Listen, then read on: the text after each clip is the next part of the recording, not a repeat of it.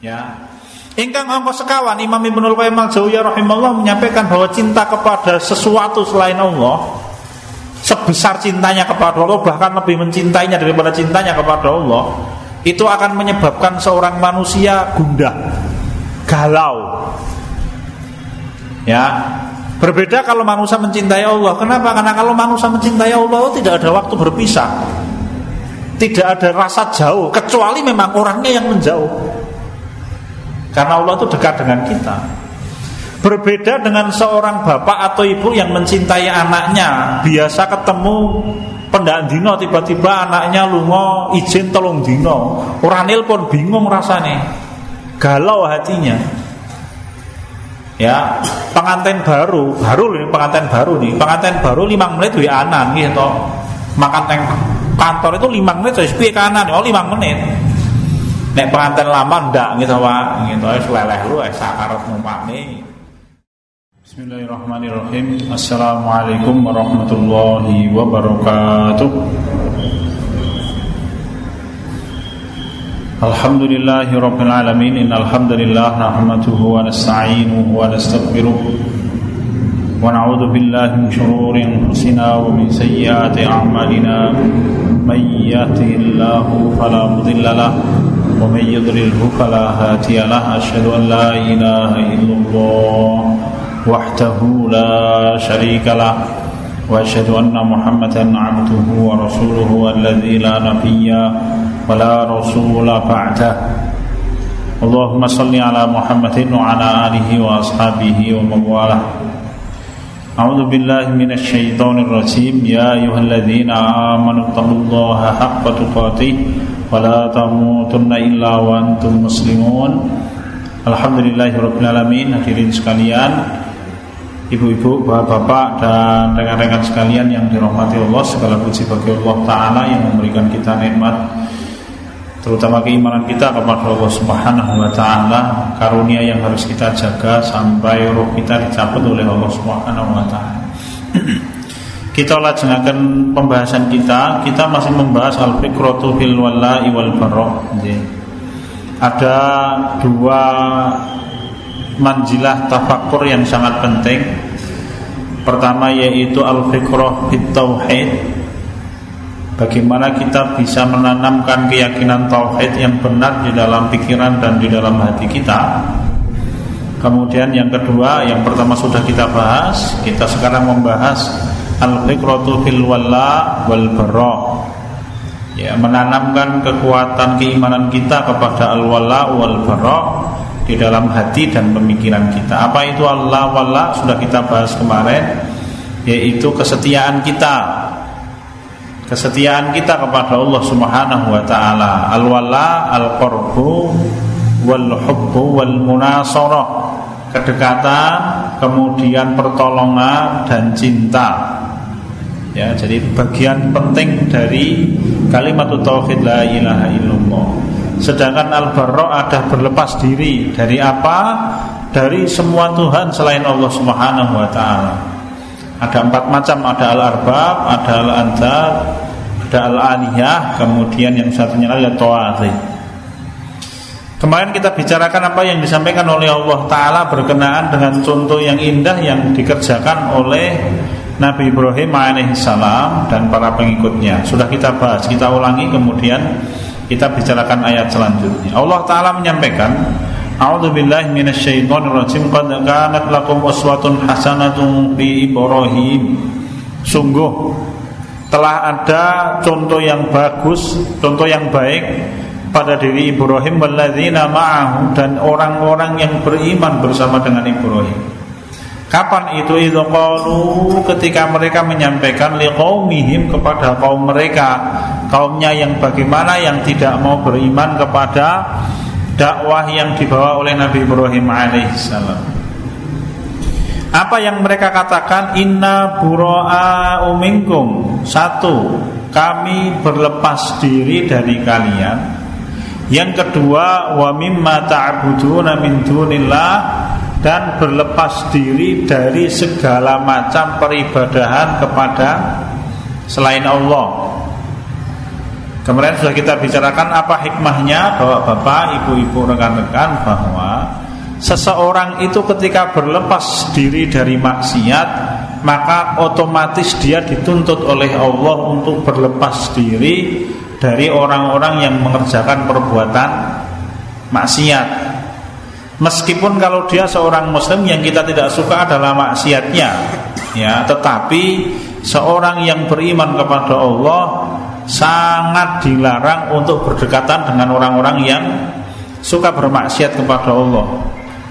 Apa nanti akibatnya kalau ada orang yang soleh berdekatan dengan ahli maksiat dilaknat oleh Allah Subhanahu wa taala? Surat Al-Maidah ayat 78 dan 79. Monggo panjenengan silahkan berkenalan dengan ahli maksiat sebanyak apa pun. Tetapi ketika panjenengan berkenalan Anda harus punya tugas yaitu berdakwah. Bukan sekedar kelompok-kelompok. Kalau sekedar kelompok-kelompok berbahaya Dilaknat oleh Allah.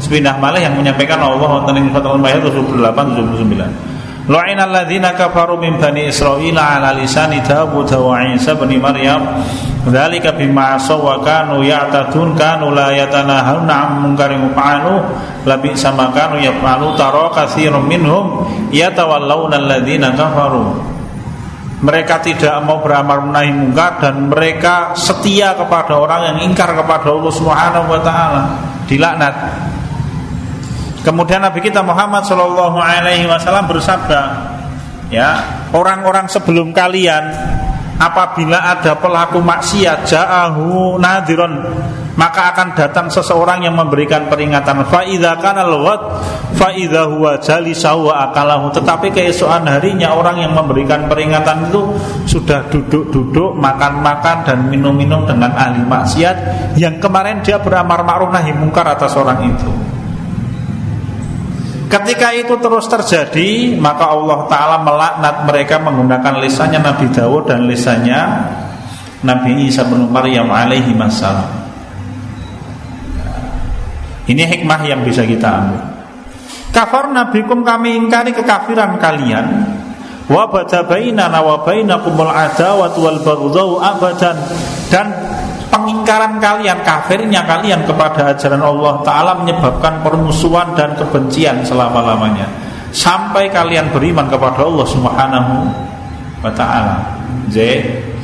Sudah kita bahas ini hadirin sekalian. Nanti silahkan diperpanjang naik panjenengan kerso nggih di dalam pembahasan tafsir surat Al-Mumtahanah ayat keempat yang kedua disampaikan oleh Allah Taala wonten ing surat Zukhruf ayat 26 dan 27.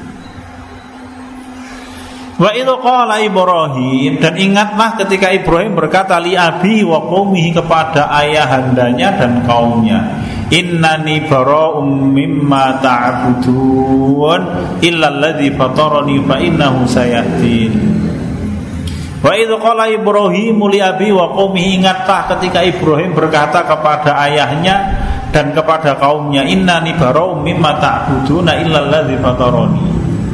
Sungguh aku berlepas diri atas semua peribadahan kalian kepada selain Allah Subhanahu wa taala apa ya semua Tuhan yang disejajarkan oleh manusia dengan Allah atau didudukkan di atas kehormatan dan kemuliaannya Allah Subhanahu wa taala? Bagi orang itu ya bisa berhala, bisa manusia, bisa kekuasaan, bisa harta, bisa syahwat, hawa nafsu, bisa keluarga, bisa tidak keluarga menghalangi manusia untuk mentaati Allah, bisa. Surat at-taubah ayat 24 maka Allah mengingatkan kita Ayatnya agak panjang Ada delapan yang disebut oleh Allah. Ya bapak-bapak Berhati-hati. Di dunia ini ada delapan perkara Yang cintanya manusia kepada delapan perkara itu Bisa menghalangi ketaatan dia kepada Allah. Maka Allah mengingatkan kita. Kul katakanlah wahai Muhammad kepada umat Ingkana hukum satu bapak kalian. Wa abna hukum yang kedua anak kandung kalian yang ketiga wa ikhwanukum dan saudara-saudara kandung kalian. Yang keempat wa azwajukum dan istri-istri kalian. Yang kelima keluarga wa ashiratukum dan keluarga kalian yang lain. Yang keenam wa amwalun iqtarabtumuha dan semua harta yang kalian cari dan kalian kumpulkan ya wa tijaratun tahsauna tahsauna kasadaha. Kemudian bisnis perniagaan yang kalian khawatir akan kerugiannya. Yang kedelapan wa masakinu tardaunaha dan tempat tinggal istana gedung-gedung yang kalian bangun dan kalian cintai sebagai tempat tinggal kalian. Ahabba ilaikum minallah. Lebih kalian cintai daripada Allah wa rasulihi dan rasulnya wa jihadin bisa dan berjihad bisa bilillah fatarabbasu hatta yati Allah bi amrin maka tunggulah sampai Allah mendatangkan urusannya kepada kalian al amru wonten ing ayat punika amrullah adalah al azab siksanya Allah. Jadi bapak-bapak harta kita, rumah kita, istri kita, anak kita, keluarga kita, bapak kandung kita semuanya bisa menghalangi manusia untuk mentaati Allah Subhanahu wa taala. Kapan itu? Pada waktu cintanya manusia kepada pihak-pihak itu kemudian melalaikan dari ketaatan manusia kepada Allah Subhanahu wa taala. Bisa-bisa pengalaman berharga yang harus kita ambil pelajaran adalah kisahnya simbah kita sinten menika Nabi Adam alaihi salam Nabi Adam alaihi salam itu pada waktu dibujuk oleh iblis. Ya Adam hal aduluka ala syajaratil khuldi wa mulkil la yabla wahai Adam. Maukah kamu aku tunjukkan Syajaratul khuldi pohon yang menyebabkan engkau kekal abadi di dalam surga? Wa mulkil belah dan engkau memiliki kerajaan yang tidak akan pernah runtuh. Apa itu ya buah yang diharamkan oleh Allah ditolak mentah-mentah oleh Nabi Adam alaihissalam. Ora gelem tenanan, Mas. Tetapi iblis tidak kurang cara, iblis tidak kurang akal. Mendekati Nabi Adam gagal, siapa yang didekati? Istrinya. Ya. Istrinya siapa? Yo ya, simbaya wae dhewe. Yang kedua yaitu Hawa alaihi salam. Dan dua-duanya diampuni oleh Allah nih Bapak nggih. Ini pelajaran berharga bagi kita anak keturunannya. Apa yang dikerjakan oleh simbah putri kita Simbah putri kita itu membujuk Mbah Kakong kita untuk memakan buah itu Dan saking cintanya Mbah Kakong kita Adam alaihi salam kepada simbah putri kita Yaitu Hawa alaihi salam Maka kemudian beliau rela memakan buah Yang beliau tahu ini besar urusannya Kenapa? Karena cintanya kepada istrinya Nggak main-main loh ibu-ibu, bapak-bapak, rekan-rekan sekalian Asadani Allah Bisa ya cinta sesuatu, cinta manusia kepada sesuatu itu bisa menghancurkan. Maka Imam Ibnul Qayyim al-Jauziyah menika wonten kitab uh, ada wa Jawa. Nama lainnya kitab Al-Jawabul Kabil liman sa'ala an dawa isyafi. Belum menyampaikan bahwa cinta manusia kepada selain Allah itu akibat buruknya ada delapan. Ya, ada delapan. Menyibukkan manusia dengan makhluk menyibukkan manusia dengan urusan dunia maslahat yang tidak besar dan melalaikan dari maslahat besar di akhirat apalagi menawan hati manusia menawan hati manusia itu maksudnya bagaimana Imam Ibnul Qayyim al mengingatkan kita kalau seseorang mencintai Allah dia akan dilarang dan dia akan diperintahkan. Tetapi kalau Allah melarang itu mesti perkaranya bahaya kalau kita kerjakan.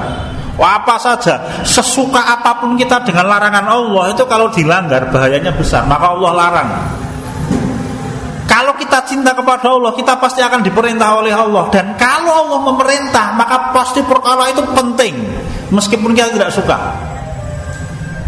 ya tetapi beda kalau manusia mencintai sesuatu selain Allah hatinya akan ditawan. Kenapa? Kadangkala dia akan dipaksa untuk mengerjakan perkara yang sangat berbahaya dan dia akan dilarang untuk mengerjakan sesuatu yang sangat penting. Kapan kalau dia mencintai sesuatu selain Allah setara dengan cintanya kepada Allah? Bes, bapak, contohnya sinten? Contohnya si Dewi Nabi Adam alaihissalam. Yang kedua ceritanya siapa Balam? Sering kita sampaikan ceritanya suatu al-A'raf 175 176 itu. Wa alaihim naba alladzi atainahu ayatina fansalakha minha fa'atba'ahu syaiton fakana minal wawin sampai akhir ayatnya itu. Balam itu sama dibujuk oleh raja untuk mendoakan keburukan bagi Nabi Musa tolak oleh Balam tapi raja tidak kalah strategi apa yang dia kerjakan dia dekati istrinya ditawarkan harta yang banyak istrinya takluk dengan tawaran harta itu. Dan dia membujuk Balam saking cintanya Balam kepada istrinya Balam mau kok mendoakan kekalahan untuk Nabi Musa. Bahkan di dalam riwayat disebutkan Balam itu ketika akan mendoakan Nabi Musa dia mengucap aku tahu kalau aku mendoakan keburukan untuk Musa Allah akan menghancurkan akhirat. Saking cintanya kepada istrinya dilakoni lurus akhirat ini Ya. Ingkang angka sekawan Imam Ibnul Qayyim al-Jauziyah rahimahullah menyampaikan bahwa cinta kepada sesuatu selain Allah sebesar cintanya kepada Allah bahkan lebih mencintainya daripada cintanya kepada Allah itu akan menyebabkan seorang manusia gundah, galau. Ya. Berbeda kalau manusia mencintai Allah. Kenapa? Karena kalau manusia mencintai Allah tidak ada waktu berpisah. Tidak ada rasa jauh kecuali memang orangnya yang menjauh. Karena Allah itu dekat dengan kita. Berbeda dengan seorang bapak atau ibu yang mencintai anaknya, biasa ketemu pendak dino tiba-tiba anaknya lungo izin tolong dino. Orang pun bingung rasanya. Galau hatinya. Ya, pengantin baru, baru nih pengantin baru nih. Pengantin baru lima menit di anan gitu. Makan kantor itu lima menit wis piye kanan, oh lima menit. Nek pengantin lama ndak gitu Pak, gitu wis leleh lu wis sakarep numpane. Nek pengantin baru ndak kan? Ya, itu nanti misalkan dihubungi nanti sak jam kok ora gathuk, tidak diangkat, galau hadirin. Tetapi Allah Subhanahu wa taala tidak begitu. Nama kali disampaikan oleh Imam Ibnu Qayyim al Yang kelima, ya, mencintai sesuatu selain Allah itu bisa merusak badan. Contohnya nopo? Seorang wanita misalkan karena dia sangat mencintai suaminya sedangkan suaminya tidak suka dengan perempuan yang mohon maaf gemuk gitu. Mohon maaf nggih kula nek matur gemuk di hadapan ibu-ibu niku wis pokoke tiada hinaan melebihi kata-kata gemuk gendut ya karena suaminya mensyaratkan dia harus badannya ideal petang puluh wolu misalkan itu kadang kala nganti diet edan edan ale diet merusak badan betulan eh oh sedino suwi ngombe wedang putih misalnya awake rusak kenapa cinta hadir betul-betul bisa merusak badan Engkang angka 6 Imam Ibnu Qayyim al-Jauziyah rahimahullah menyampaikan cinta kepada selain Allah itu bisa merusak akal sehat. Contohnya sinten? Nggih contohnya Balam sama Nabi Adam alaihissalam. Bukan berarti akal akal sehatnya Nabi Adam merusak loh Tapi betul-betul waktu itu saking cintanya kepada Allah, akal sehatnya itu terpepet oleh cintanya kepada istrinya. Mohon maaf, bukan cintanya kepada Allah, cinta kepada istrinya. Nabi Adam tahu kalau belum makan buah kulti ini urusannya gede. Tapi karena bujuk rayu simbah kita putri Nabi Hawa alaihissalam, akhirnya mbah kakung kita ya mau. Akal sehatnya kepepet ya tersingkir waktu itu. Nek Balam rusak pancen, akhirnya dia memilih rusak akhiratnya. Ya. Kalau Nabi Adam kan tidak. Begitu belum berbuat kesalahan kemudian belum menyampaikan kepada Allah, "Ya Rabbi ara'aita in astaghfirullah wahai Allah, bagaimana pendapatmu kalau aku selalu memohon ampun kepadamu atas dosa-dosaku?" Allah menjawab idzan la jannah. Kalau begitu aku akan masukkan kamu dalam surga. Maka 400 tahun simbah kita Adam tinggal di dunia apa yang belum kerjakan setiap saat belum berzikir Rabbana zalamna husana ma ilam taghfir wa tarhamna lanakunanna tangatus tahun mah. Ya awake dhewe sesasi wis rasane pegel ini simbah kita petangatus tahun. Kenapa? Karena penyesalannya. Ya, yang paling akhir, yang ketujuh ada satu yang lupa saya. Yang ketujuh, ya itu sikap melampaui batas. Dan melampaui batas itu semuanya rusak. Ya, orang makan melampaui batas rusak, turu melampaui batas ya rusak. Cukup lambi melampaui batas rusak. Ya. Boleh tidak panjenengan beli jaket harganya satu setengah juta? Boleh. Kenapa? Jaket kulit asli, gitu. Jaket kulit regane satu seket tewu jenengan kumbal langsung brodol nih mas. Palsu gitu. Wingo gek jaket kulitnya saka kulit godong. Takut jaket kulit asli ya karo tengah yuto regane Pak, kecuali second nggih no. Wis digurung selawi tahun ngono didol. Ya ora atau saya ketahui paling nek rego anyar ya karo tengah yuto. Kalau butuh butuh silahkan. Karena saya punya jaket kulit itu beda memang Pak. Jenengan itu kurang gani pura boten ngerti kalau tiga iwam dengan dia. Alhamdulillah. Di ngisi pengawasan ada seorang bapak yang ngendiko. Semoga jadi amal soleh beliau nggih. Ustaz panjenengan saya beri jaket. Oh nggih matur nuwun nggih Pak. Jadi jaket kulit. Ya, kemudian saya pakai sejak saat itu. Dan jaket kulit saya itu kok saya tahu bagus kenapa? Karena kulo kubah pakai mesin cuci peng pindoe ora rusak oh, berarti apik tenan. Alhamdulillah. Nggih. Dan betul-betul terasa Bapak nggih hangat memang. Mboten napa-napa panjenengan butuh kok. Ya, kalau butuh loh silahkan. Yang tidak boleh itu kalau melampaui batas Butuh jaket kulit satu belinya sepuluh Ya itu melampaui batas Ya buat apa-apa di dalamnya sampai dengan butuh mobil silahkan pakai mobil Ya yang tidak boleh apabila panjenengan nanti berlima beli mobilnya sepuluh lagi itu Fausikum wa iya nafsi bitaqwallah. Nih bapak-bapak ada delapan Yang satu saya lupa Itu akibat buruk kalau seseorang Hatinya cenderung kepada selain Allah subhanahu wa ta'ala Intinya apa? Merusak ya. Oh ya, yang kedelapan Seseorang yang kecenderungnya kepada selain Allah Itu pasti cenderungnya kepada dunia dan kalau orang cenderungnya kepada dunia Maka dia orang yang paling cepat Merasakan sakitnya kehilangan dunia Wes Ya. Orang itu kalau cenderungnya dengan akhirat dan cenderungnya dengan Allah Subhanahu wa taala kelangan dunia santai mawon. Tetapi kalau orang itu cenderungnya kepada dunia kehilangan dunia sepuluh hewu rupiah setahun ralali satu sewu itu tolong tahun ralali gitu melu pengajian kota infakir mubong kota infakir melayu kecepatan dilebokke satu sewu makaron sing kepengin dilebokke meng rong Begitu pulang kepengen tuku sate kelatak ono wah duitnya jebul yang kari 2000. Awas masjidnya diceng juga. Kenapa? Ya karena orang cenderung kepada dunia Itu kehilangan 100 ribu Kadang-kadang 3 tahun ralali Tetap bro Pokoknya nangger liwat masjid kuno aku kelingan Oh Ya Kenapa? Kecenderungan kepada dunia Maka Imam Ibn Al-Qayyim al menyampaikan Bahwa orang yang cenderungnya kepada dunia maka dia orang yang paling cepat sakit kehilangan dunia. Sedangkan dunia itu ujungnya apa? Hilang bapak-bapak. Maka dikatakan dunia itu panah. Wes toh, kalau kita mencintai anak kita, mesti ujungnya anak kita itu hilang. Buh kita yang mati dulu, buh anak kita yang mati dulu. Kalau kita mencintai bapak kita, alhamdulillah sampai punya bapak ibu yang sehat, masih ampun sepuh ibu bapak Ya, tapi pasti ada masanya kita akan pisah dengan bapak ibu kita. Sekhawatir apa pun ya Allah, meskipun doanya mungkin-mungkin pun paling yusuf panjang. Karena amal soleh kita dengan berbakti belum banyak.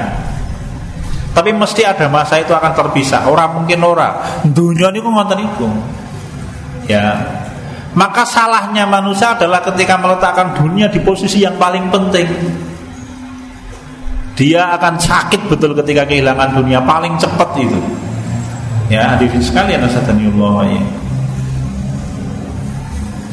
Allah Ta'ala menyampaikan di dalam ayat Wa itu qala Ibrahim li abi wa qawmihi innani bara'u mimma ta'buduna illa alladzi fatarani fa innahu sayahdin. Kecuali Tuhan yaitu Tuhan yang menciptakan aku Siapa itu Allah? Karena dialah yang akan memberikan aku petunjuk. Siapa itu Allah subhanahu wa ta'ala? Dan Allah tidak akan hilang. Kalau Tuhan-Tuhan yang lain itu hilang, ya, maka Allah Subhanahu wa taala tidak akan hilang. Ada satu riwayat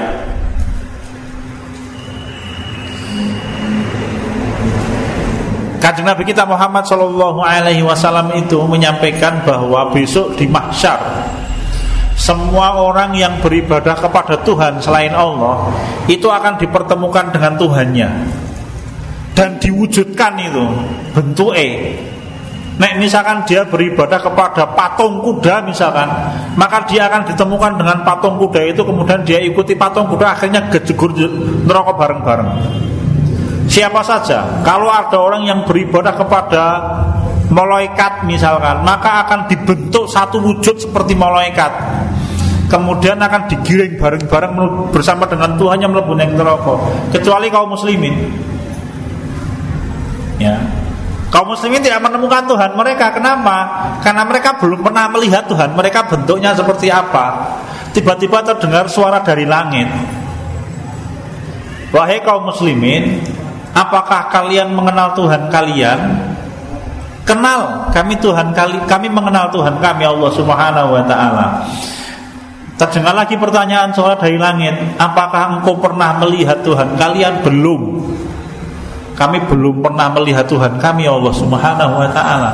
Lajeng terdengar suara dari langit, bagaimana mungkin kalian bisa mengenal Tuhan kalian sedangkan kalian belum pernah melihatnya?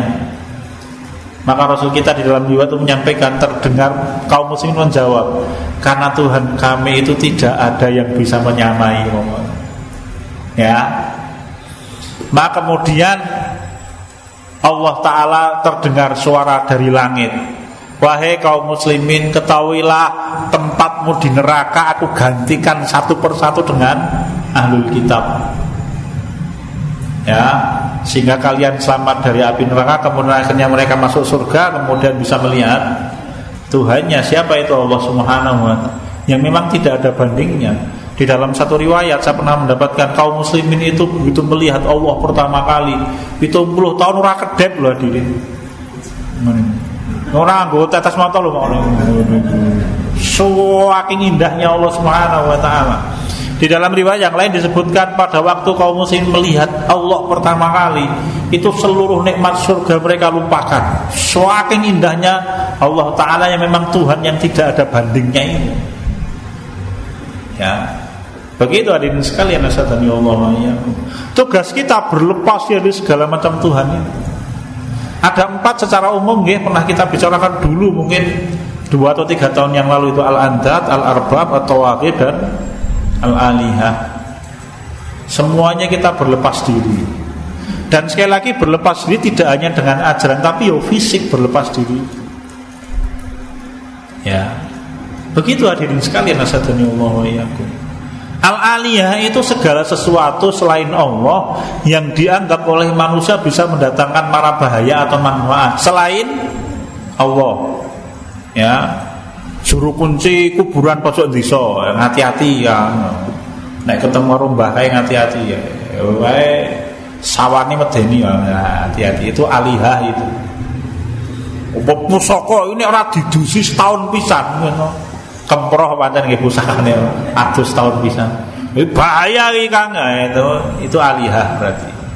Arbab nggih, arbab itu apa toh? Arbab itu segala sesuatu yang diyakini oleh manusia. Mohon maaf, segala sesuatu yang mengharamkan yang haram, mengharamkan yang halal, lalu kemudian ditaati oleh manusia. Itu arbab. Ya. Kemudian al-andat al-andat itu yang delapan tadi itu segala sesuatu yang dicintai oleh manusia seperti cintanya kepada Allah atau bahkan melebihi cintanya kepada Allah Subhanahu wa taala. Kalau atau itu maknanya ada beberapa. Atau bisa dukun, bisa manidala alimil waib, orang yang mengaku-ngaku mengetahui perkara yang waib. Mandailah ibadati nafsi orang yang memaksa orang lain untuk taat patuh dan beribadah kepada dirinya atau apalagi al hakim bi ghairi ma semua yang menolak hukum Allah Subhanahu wa taala atau dan seorang muslim ketika mengucapkan asyhadu alla ilaha illallah seperti yang dikatakan oleh Nabi Adam innani bara'um mimma ta'budun jadi seorang muslim itu ketaatannya nomor satu adalah Allah Subhanahu wa taala. Kenapa? Dia yang mendatangkan segala sesuatu untuk kita. Dan Tuhan yang satu ya hanya Allah. D. Di dalam ayat yang lain Allah menyampaikan ayat ke-78 79 saking surat Al-An'am. Ya, ini proses pencarian Tuhan yang dikerjakan oleh Nabi Ibrahim alaihissalam. Meskipun nanti sebagian ulama berpendapat sebenarnya bukan, tetapi ini adalah bagaimana Nabi Ibrahim membantah anggapan kaumnya yang menuhankan bintang, matahari dan lain-lain. Ya. Sebenarnya ayatnya agak panjang ya. Falamma jalla alaihi lailu ra'a qauban qala hadza rabbi. Falamma afala qala la uhibbul afili. Falamma janna alaihi lailu ra'a kaukabah. Ketika malam hari datang Nabi Ibrahim melihat bintang-bintang di langit. Qala hadza rabbi. Ya, oh ini Tuhanku mungkin falam maaf fala qala la uhibbul abilin. Ayat ke-70 76 ya. Pada waktu siang hari kemudian cahaya bintang hilang maka Nabi Ibrahim mengatakan ah, aku tidak suka dengan Tuhan yang tiba-tiba menghilang Falamma ra'al qamara bazighun qala hadza rabbi. Ketika suatu saat melihat rembulan di hadapan kaumnya ya. Beliau menyampaikan ini mungkin Tuhan kita ini. Falamma afala ketika akhirnya kemudian rupanya rembulan itu menghilang. Qala la illam yahdini rabbi la akunanna minal qaumidz zalimin. Kalau Allah tidak menunjukkan aku, aku pasti termasuk golongan orang yang tersesat.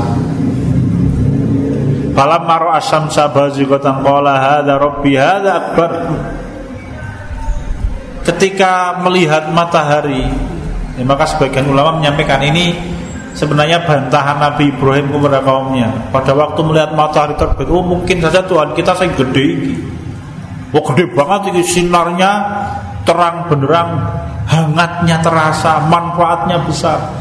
Falamma afalat akhirnya kemudian ketika matahari itu tenggelam qala ya qaumi inni bari'um mimma tusyrikun wahai qaumku aku berlepas diri dari segala macam kesirikan kalian kepada Allah taala. Inni wajjahtu wajhiya lilladzi fataras samawati wal ardh. Aku hadapkan seluruh wajahku seluruh perasaanku, seluruh jiwaku, seluruh fisikku kepada Allah yang menciptakan langit dan bumi seluruhnya. Hanifa ya di atas agama yang benar apa itu? Islam. Karena ingat agama seluruh nabi adalah Islam. Pernah kita bahas bahwa kita pernah membahas materi bahwa Islam adalah agama seluruh nabi. Siapa yang menyampaikan? Allah taala wonten ing Al-Qur'an. Maka doanya Nabi Ibrahim dan Nabi Ismail setelah meninggikan bangunan Ka'bah apa? Doanya terkenal Rabbana waj'alna muslimaini laka wa min dzurriyyatina ummatan muslimatan lak wa arina manasikana wa tub alaina innaka antat tawwabur rahim. Wonten ing surat Al-Baqarah ayat 130 berapa saya carikan. Nabi Ibrahim itu setelah meninggikan uh, meninggikan bangunan Ka'bah 128 Beliau berdoa bersama dengan Nabi Ismail Rabbana wa ja'alna muslimaini laka. Wahai Allah Jadikanlah kami berdua ini seorang Dua orang muslim kepadamu. Wa min dzurriyyatina dan anak keturunan kami ummatan muslimatan umat yang muslim pula. Ya. Itu agamanya Nabi Ibrahim agamanya Nabi Isa alaihissalam Islam. Wa qala al hawariyuna nahnu ansarullah amanna billahi wa bi anna muslimu. Dan hawariyun sahabat-sahabatnya Nabi Isa menyampaikan kami beriman kepada Allah ya. Kami penolong agama Allah kami beriman kepada Allah. Saksikanlah bahwa kami adalah kaum muslimin. Begitu hadirin sekalian ya jadi Nabi Ibrahim AS menyampaikan wajah tu wajhiya lilladzi fataras samawati wal arda hanifa wa ma ana minal musyrikin dan aku bukan orang musyrik. Ya, beliau menetapi agama yang lurus yaitu Islam. Milah Ibrahim adalah Islam. Ya. Ciri khasnya Islam itu apa? Ya Islam itu mengisahkan Allah. Maka rukun rukun Islam pertama itu syahadat. Dan itu rukun yang paling penting. Ya, asyhadu alla ilaha illallah wa asyhadu anna Muhammad Rasulullah. Hanya sebagian kaum muslimin mengira syahadat ki paling enteng ngomong asyhadu alla ilaha illallah wa asyhadu anna Muhammad Rasulullah. Semenit aja tidak ada.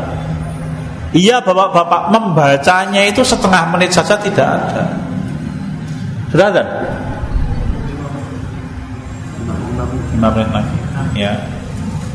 Baca kalimat syahadat itu setengah menit Tetapi tuntutan kalimat syahadat itu yang kemudian menjadikan sholat fardu itu wajib Haji itu wajib, zakat itu wajib Itu kenapa? Karena kalimat syahadat Ya Seseorang kalau syahadatnya batal, sholatnya orasa Lambung anti gulung koming tetap orasa maka kalau ada orang kafir masuk Islam dan dia tidak mau mengucapkan kalimat syahadat, lambok dia sholat sampai seribu rakaat sah tidak sholatnya? Tidak sah. Dia harus mengucapkan kalimat syahadat terlebih dahulu. Dan ini pernah kita bahas dulu, wah, bapak. Bijet pokok, caratannya dibuka lagi. Ya. Sekian dan demikian bapak-bapak, ibu-ibu, tasih wonten ayat-ayat yang lain bincang kita laksanakan insya Allah. Ada pengumuman? Saya cukupkan dan saya kembalikan ke dalam acara Semoga Allah Ta'ala memberikan kebaikan kita dunia dan kebaikan akhirat. Kalau ada perkataan yang tidak berkenan Saya mohon maaf sebesar-besarnya Saya kembalikan ke dalam acara Alhamdulillah. Assalamualaikum warahmatullahi wabarakatuh